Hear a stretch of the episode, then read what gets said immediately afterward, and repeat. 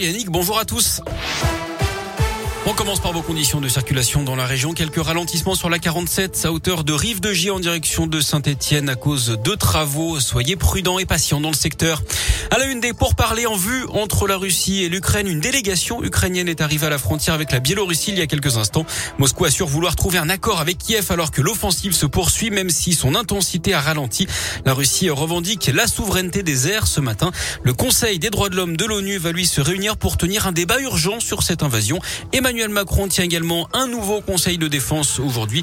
La France qui se mobilise hein, pour l'Ukraine. 33 tonnes d'aide humanitaire ont été envoyées en Pologne pour venir en aide à la population ukrainienne qui fuit les combats.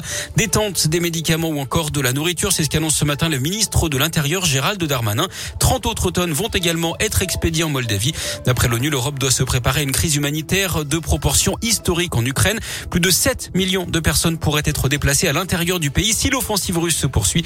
Actuellement, plus de 368 000 personnes ont été recueillies à la frontière polonaise. Bonne nouvelle pour nos enfants, mais aussi pour les adultes, avec la fin du masque dans les cours de récréation, même s'il faut le garder à l'intérieur. Le brassage par niveau est de nouveau possible, hein, ce qui veut dire que si un enseignant est absent, les enfants peuvent être dispatchés dans d'autres classes du même niveau.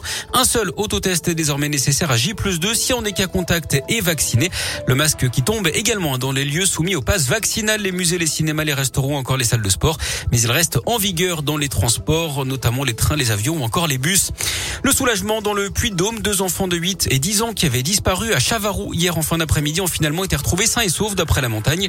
Les deux enfants jouaient devant chez eux quand leurs parents ont perdu leurs traces. Un important dispositif a été mis en place avec des gendarmes et un hélicoptère équipé d'une caméra thermique.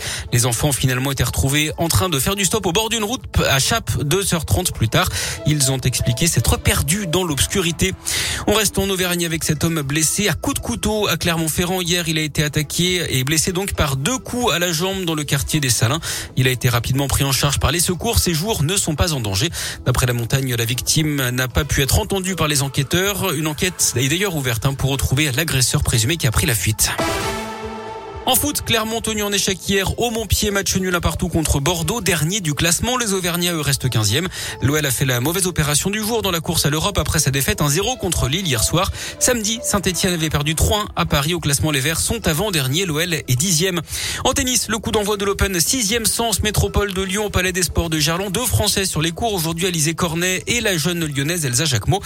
Et puis, on parle, puisqu'on parle de tennis, cette première depuis 2004, le russe Daniel Medvedev devient ce lundi numéro 1 mondial de tennis. C'est la première fois que cette place n'est pas occupée par un membre du Big Four, Federer, Nadal, Djokovic ou Murray depuis 6601 jours. Il chipe la place à Djokovic qui était resté en tête du classement pendant 361 semaines. C'est un record.